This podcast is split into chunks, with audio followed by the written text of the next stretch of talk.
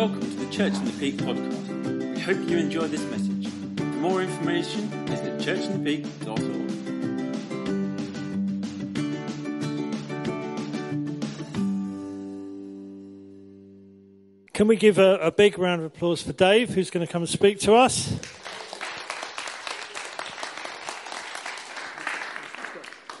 I feel strange with this. I'm going to be a pop star singing.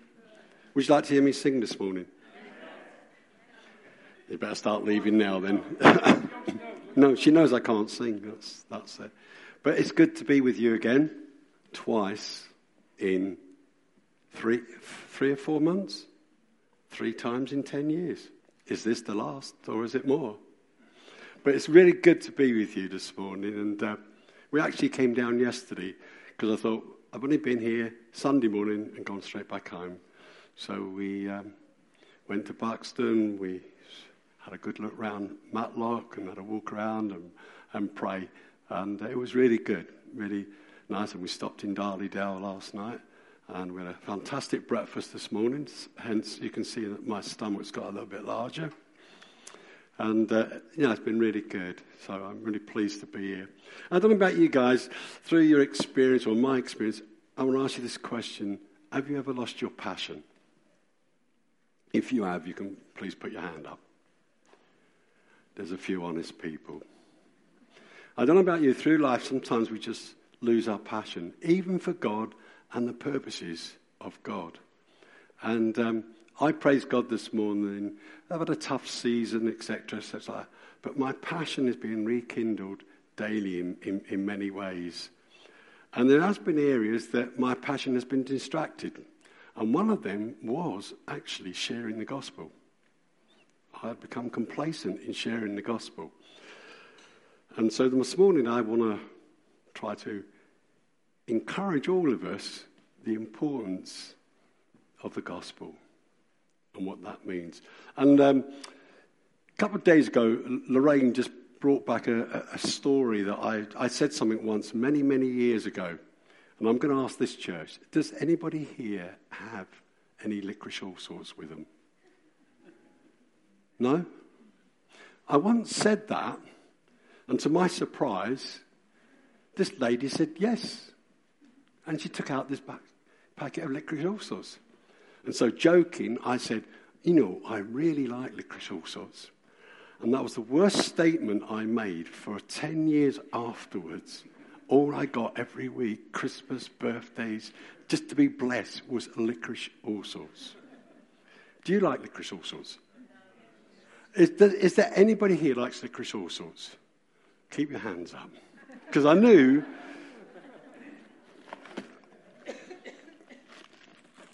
I knew you wouldn't have any, you see. So I actually brought some. So I'm going to have one first. Who put the hand up first? Right, we can pass them round then.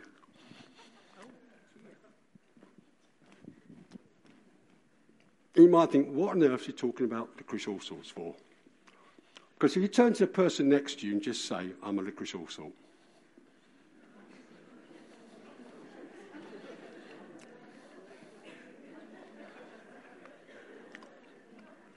You see, licorice all sorts are made, then they're all put together in a lovely box,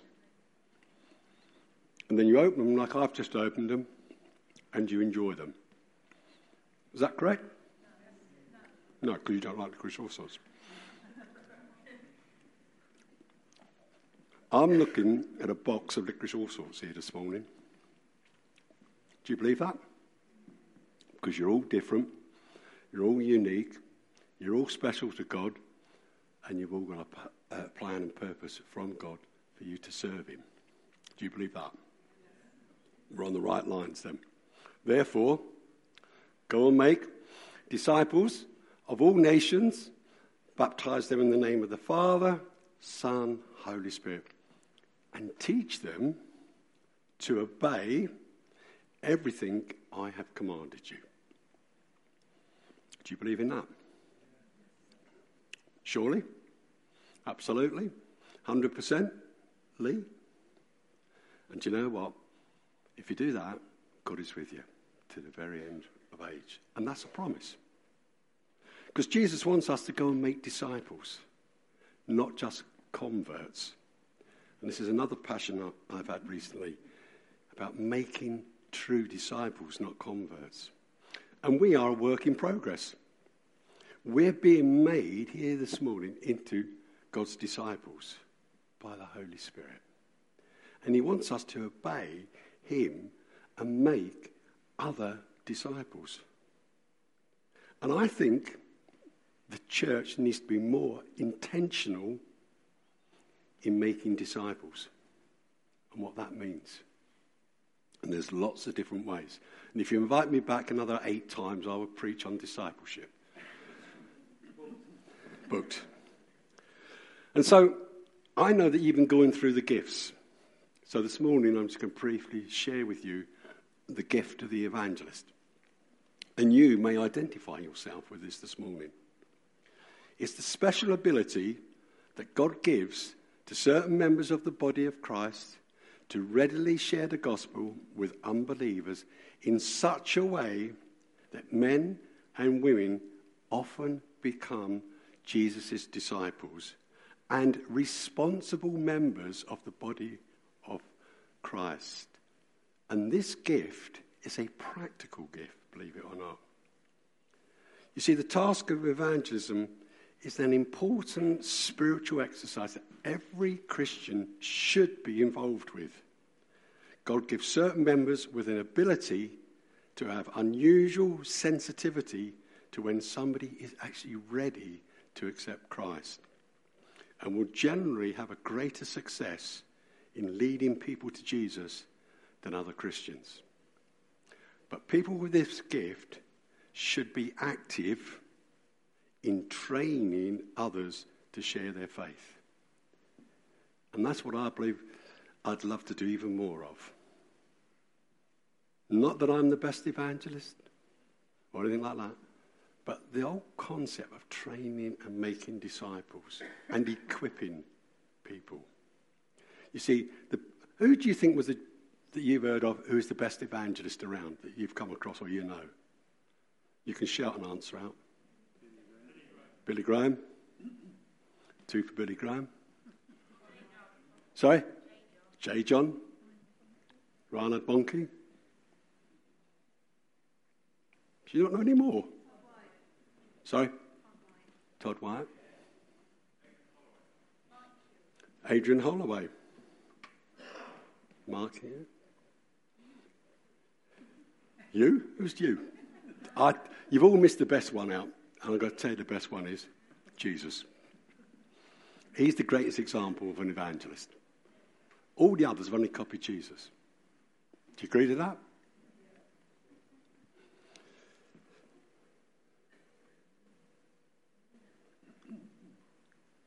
So, my goal is help us to be stirred, motivated, and ignite a fresh passion and compassion for the lost. So, my actual title this morning is A Heart for the Lost. God has given us these gifts to help equip the church. And so, I want to ask you seriously, what equipping do you personally need to advance the kingdom of God? So that the church here in the peaks will grow. I'd like you to write those answers down and give them to Phil. There's about 80 people in here, so you should have 80 sheets of paper, Phil. Then Phil's going to do it for you. But serious though, do you feel equipped in every aspect of your Christian walk with God? See, the key to church growth is not just the gift of an evangelist, but ordinary Christians being encouraged and equipped to bring people to know and meet with Jesus. We are not all evangelists, as I've said, but every one of us in this room has an evangelistic style of gifting, working together with other people, will advance the kingdom of God. There's a principle of the, of the um, five loaves and two fish. This boy brought it to Jesus, and Jesus multiplied it. See, and if we come together with the gifts that we've got to use to advance the kingdom, we will. Because in this room, we have people with a confrontational skill, an intellectual skill, a testimonial skill, an interpersonal skill, an invitational, and a serving skill. Every one of us in here will have one of those styles. So we're all called to go fishing together. And fishing was a way of life in those days. The whole village was involved. No one was not involved. They all had a part to play. And I had the privilege of being in a small group of people this week on, on Thursday night, our midweek group where we go to. And we've had a, a non Christian in this group for probably about just over two months. And he is um, a support worker because there's somebody in the group has to, can't drive and needs to get there. So this bloke's actually getting paid for bringing a Christian to a Christian meeting midweek. And, on, and over the weeks, we've all been talking to him. He's seen food and fun and fellowship. But on Thursday night, we started just do an alpha just for him in, in, in our group. So he watched the first one. So I said to him at the end of it, What's stopping you from giving your heart to Jesus? And he asked a few questions, and all the members of the group. And the night was getting on, it got to about quarter to 11 that night. And he says, I'm ready. And he gave his heart to God. And I thought, what a privilege it was. But it was a team of people together have just led someone into salvation. And I don't know about you, I really do get excited. So I told the group I was in, you can all jump up and down, you can clap, you can get excited now because we're partying with the angels, which is true. So they were doing it. Now, would you like to do that every week? I know I would. And I'd love to see that here every week salvation after salvation. Because when we give our lives to Jesus, He does want us to become those disciples. He wants us to spend time with Him, learn from Him, and then reflect Jesus into our communities and in the country and around. And we've heard that story this morning from that lady. Can't remember her name, but she just reflected God's love, speaking to someone, showed her an act of kindness. So that girl who she spoke to knows that Jesus loves her. Sometimes we hear great preachers, but what do we do with them? Do we talk the talk, or do we actually walk the walk? Or are we passengers on a luxury liner or a crew member on a battleship? I know most of the time I'd like to be on a luxury liner because you're waited and served. And that's where we can get sometimes in our lives. We're just complacent, laying back, enjoying life. Do you know 55.3 million people die each year? That's 151,600 people die each day. 6,316 people die each hour. 105 people die each minute and nearly two people die each second. There's a dying world out there. And recently, uh, I've been taking many, many funerals. I've took two this week of 40-year-old people whose, whose lives were in a mess. They had no hope, no future. These people are facing eternity without Christ. Charles Finney wept at the thought of people facing a Christless eternity. Jesus came to save the lost. His heart was for the lost. And he wants us to have that love, compassion, and a heart, as we've heard this morning, for the lost. Paul called hold of Jesus' heart for the lost. He spread the gospel. He wasn't ashamed of the gospel. There was always progress. He had confidence. And that should excite us today, the gospel, because it's living and active. And we should expect wonderful things to happen. My trip to Germany recently started to rekindle my passion for the lost and working together. Because there's a lot of people, as I said, are going to hell. And we all agree that evangelism should be done. But why do we not do it? What stops us from reaching out into our communities, the dying world. Because I need, and I believe, and we've heard that word two or three times this morning about our hearts. Our hearts need to be life changers.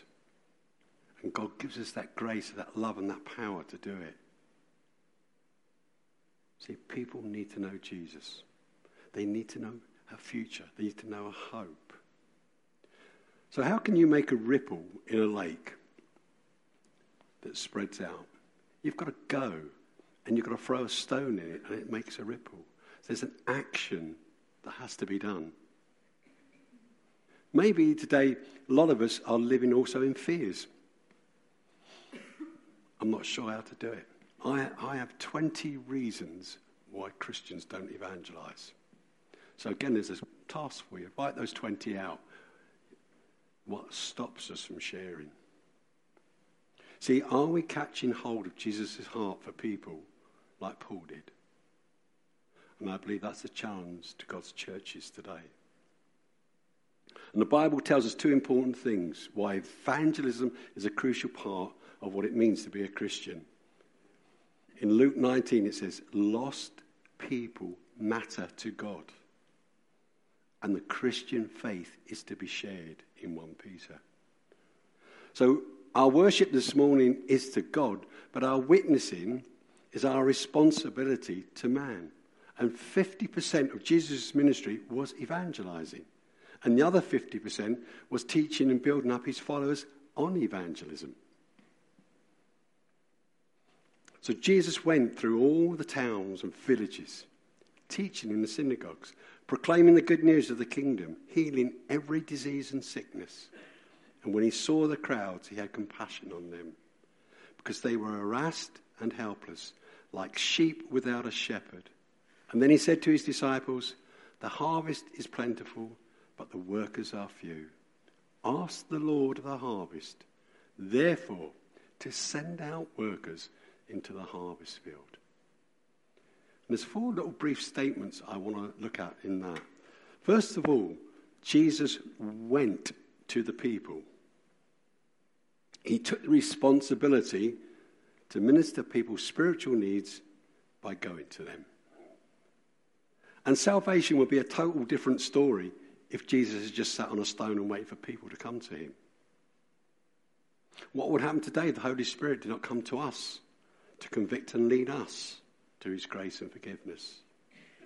You see, Jesus took that first step so that ministry could occur. He took initiative to enter their settings into their world. He intentionally went into their lives. He worshipped with them. He went to weddings with them. He worked with them on their boats. He helped harvest the fruits of the, of the harvest. He laughed with them. He cried with them.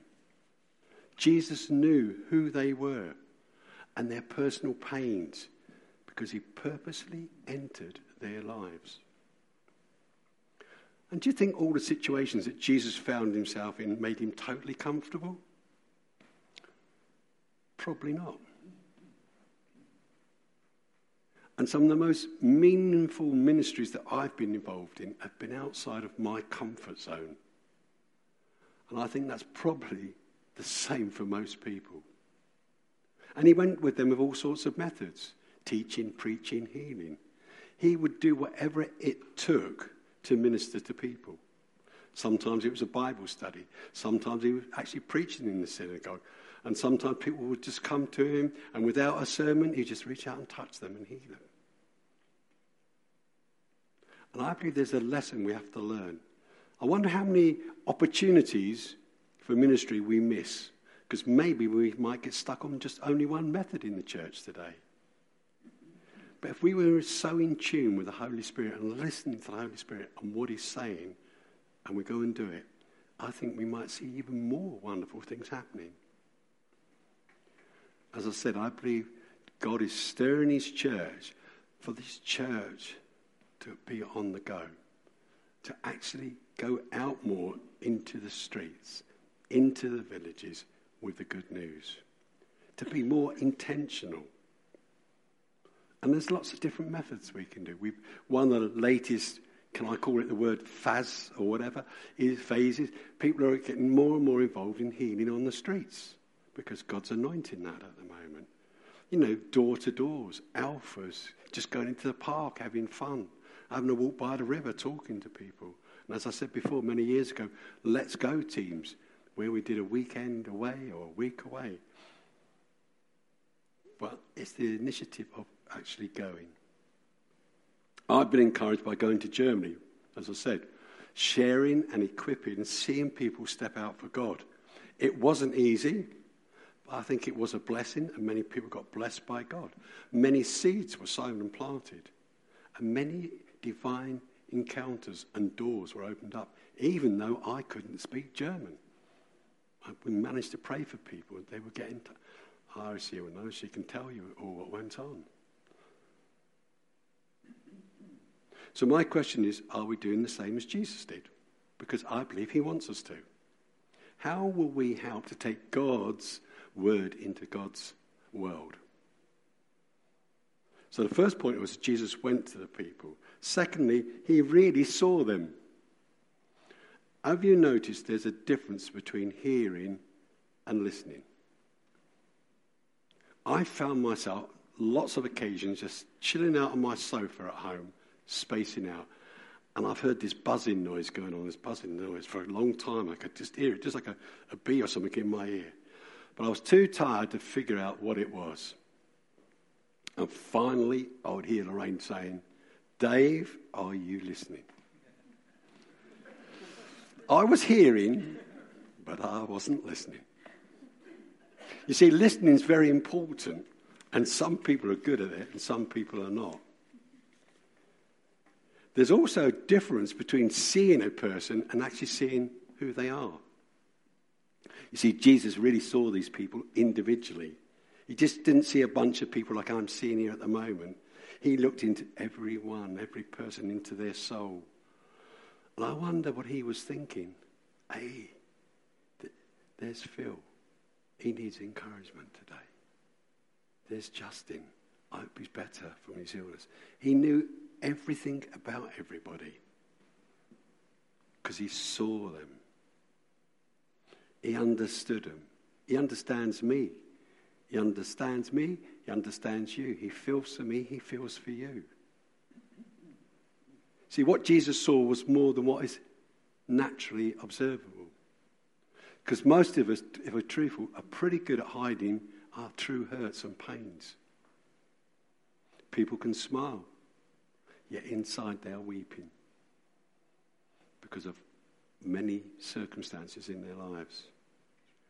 And that wonderful story in the New Testament of prodigal son. The father saw his son. He knew he spent all his money. He had gone with the wrong crowd. Miserably failed his family. But the loving father looked past the sin and despair and sees a son that he loves. And he rushes down the road and puts his arms around him. See, and I believe this morning God wants people to know if you've gone away from him, or you don't know him, that this morning he wants to embrace you, to reaffirm to you that he still loves you. Jesus saw them as having no shepherd. Do you know sheep are dumb? Helpless, dumb, vulnerable, powerless, stupid, and dumb. That's a sheep. And a sheep without a shepherd are aimless and lost, hopeless forsaken, unprotected, feeble. They don't know where they're going. They live from one event to the next with no real purpose. They're easy prey for the enemy. They are so dumb that even in a rainstorm they would look up and actually drown if the shepherd wasn't with them. So I wonder if we actually ask God to help us see people from the inside, not from the outside. Would that change the way we prayed for them? Would that change the way we respond to people? Because if we see people as Jesus sees people, it makes a big difference.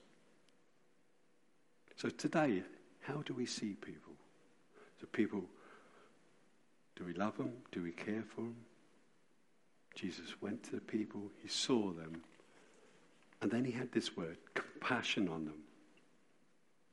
He was gripped with compassion, which really means that his bowels were moved within him. And the Hebrew understanding what the bowels were regarded as the sea of tender affections. And today we would say the heart is the seat of either anger or love. I love you with all my heart. And when Jesus says that to you, that's what he really means. So we're not only to observe what people say, but also what they don't say. Because the scripture doesn't say oh, when he saw the crowds, he felt a commitment towards them. He wasn't just committed to the people, Jesus. He had something far more compelling. He had compassion. See, I can be committed to Lorraine for life. But if I don't have love and compassion for her, all I have is a contract. And that's the same with everyone in relationships.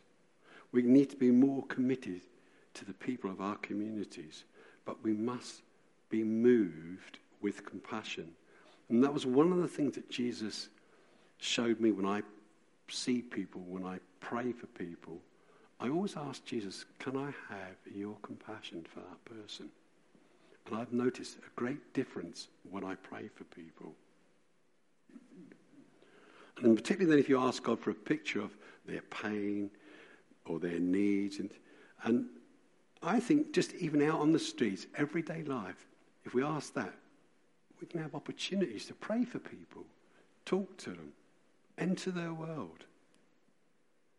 You see, how many people here have actually heard of someone who's had cancer? Have any of those people been so close to you? Do you think it makes a difference when you see someone in your own family who's had cancer? Because it does something to your heart. My daughter's just gone through a year of cancer. And, it, you know, my compassion, uh, she's my daughter, but it doubled because I saw every day and felt her needs and her pain and her anguish. And I think if we had more like that when we see ordinary people, we will see a great big difference in this world.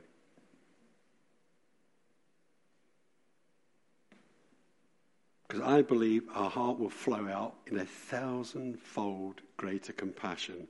And compassion flows like a mighty river. So Jesus had compassion because he entered their world.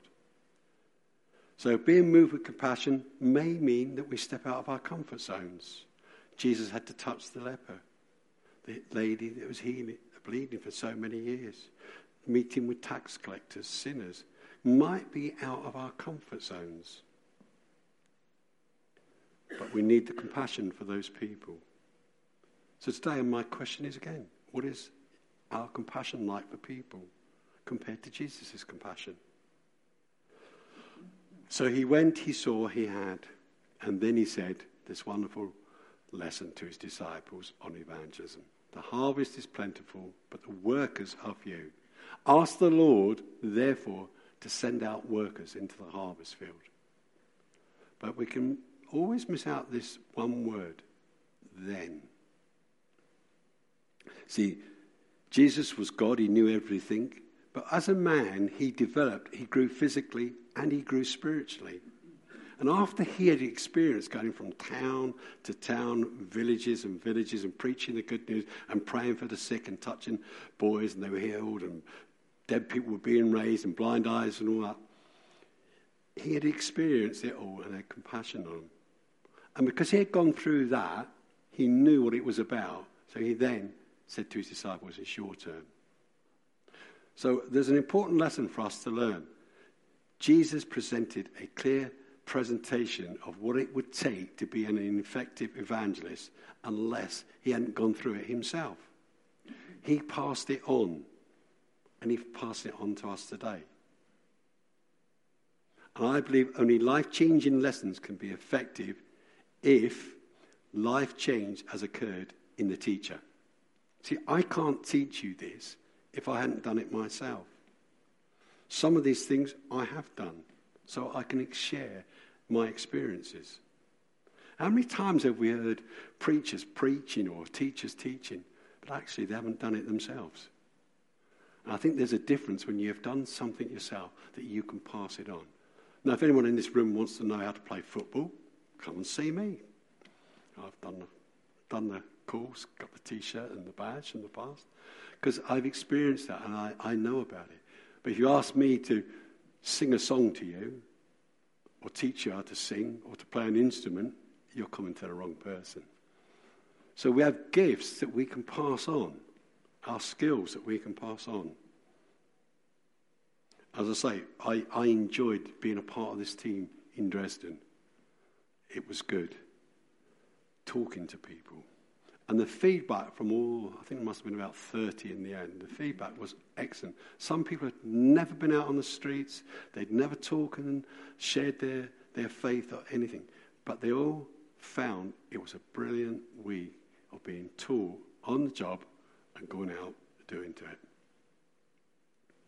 So we need to have a passion when we go to people. We need to be gripped by that compassion.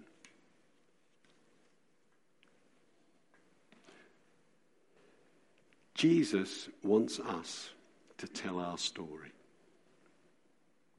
When was the last time you ever shared your testimony? Do you know how to share your testimony? When was the last time you actually shared Jesus' story with people? Because I believe communicating with people and telling our own true stories is one of the best ways that we can evangelize to our friends and neighbors and colleagues because it's the truth. This was what you were like. This is what you're like today. Has anybody led anyone to Jesus in the last month? Has anybody shared their testimony in the last month?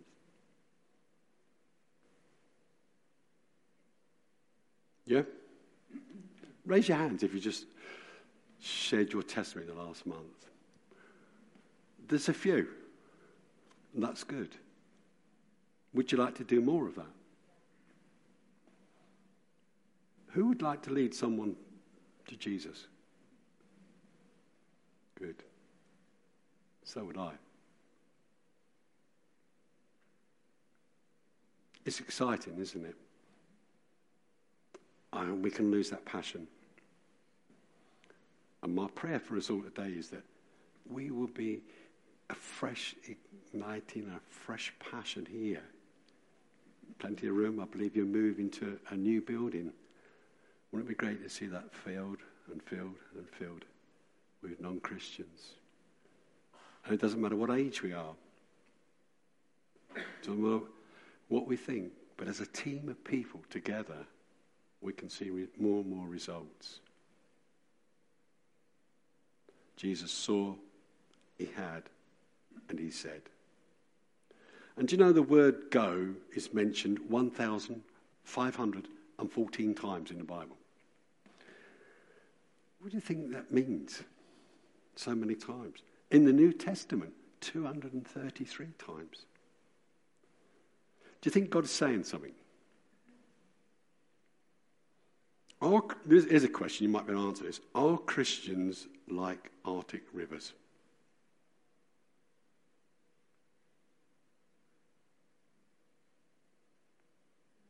Frozen at the mouth. Luke 9 21, see that you tell no one. That's what a lot of Christians do. They use that. I mustn't tell anybody. Jesus didn't say this. Therefore, church in the peaks, stay. Don't go. Don't go and make disciples of all nations. Did he say that to you? He said, Go. Jesus showed us his heart, he showed us how to do it, and he wants us to continue to do it. So, what's stopping us today? Are we going out sowing seeds for eternity? We have gifts to work together to advance the kingdom of God. This is your season, it's my season. There's no other season. And God is looking for soft, pliable, willing hearts that He can transform to serve Him to reach the world. I believe greater things are to come, and greater things are to be done in the peaks. And Charles Spurgeon said this What can one man do alone? But what can he not do with an army of enthusiasts around him? And Leighton Ford said, If people are made for God, and if people can be saved or lost eternally, then the important thing in this world is to show people how to be saved. Amen. Can I pray for us? Father God, I, I just thank you for this church here. Lord, I thank you that you've got your hand upon it and you've got greater things to be done. And Lord, I, I, I want to pray this morning that you will stir all our hearts afresh for a passion for the lost. And that, Lord, we will have divine appointments daily, weekly, that we will see people being saved and added and having a future and, and a hope. Even like that story we've heard this morning. Lord, we want to see your gospel being proclaimed. We want to see healings on the street, Lord. We want to see friendships being built up for eternity, Lord Jesus. Would you do that here, Lord? Lord, if you're challenging people this morning and touching people's hearts, Spirit of God, would you come upon them?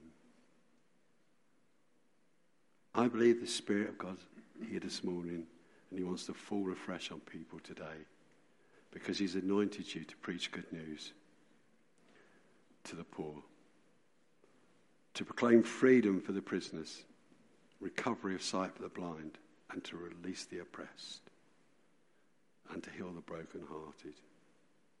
This is the year of the Lord's favour. Lord, would you just fall afresh right now? I just want to ask you if you want to receive from God this morning, just open your hands to Him because I believe He wants to touch one or two people here this morning. And also, God's here this morning to heal. His word is living and active. Come, Holy Spirit, we welcome you now. Stir our hearts, fan into flame the gifts that you've given us to build this church for your glory. Just move amongst us, Lord. Oh, Lord Jesus. How can they call on the one they have not believed in? How can they believe in the one of whom they have not heard? And how can they hear without someone preaching to them? How can anyone preach unless they are sent? Lord, I want to pray for sending people today because how beautiful are the feet of those who bring good news. Lord, I want to pray for the sick here now. We just bind and loosen any spirits of infirmity, sickness, and pain, and we tell it to go in the name of Jesus. We pray for healing this morning for broken hearts. We pray against fear this morning, Lord Jesus. We say, Go in the name of Jesus.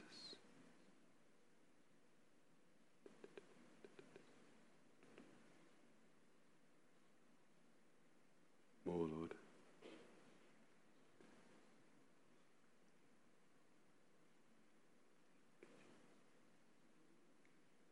Thank you, Holy Spirit.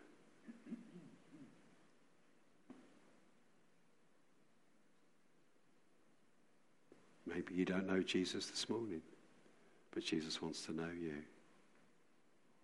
He wants to come into your lives. And if you've never opened the door of your heart, just say, Jesus, you know who I am. You know my fears and failures. Please come into my life. I'm sorry for the things I've done wrong. Thank you for the free gift of your Holy Spirit. And thank you that you love me, that you died on the cross for me. Come into my life this morning afresh. Thank you. Thank you, Lord. Can I just ask the worship band to come up and play? And if you want prayer this morning, can I invite you? God's touched you or challenged you, that I'd love to pray with you, and some of the, elders would love to pray with you. I believe God does really want to touch some people afresh this morning and empower you and fill you with His Holy Spirit, that you'll be anointed to go.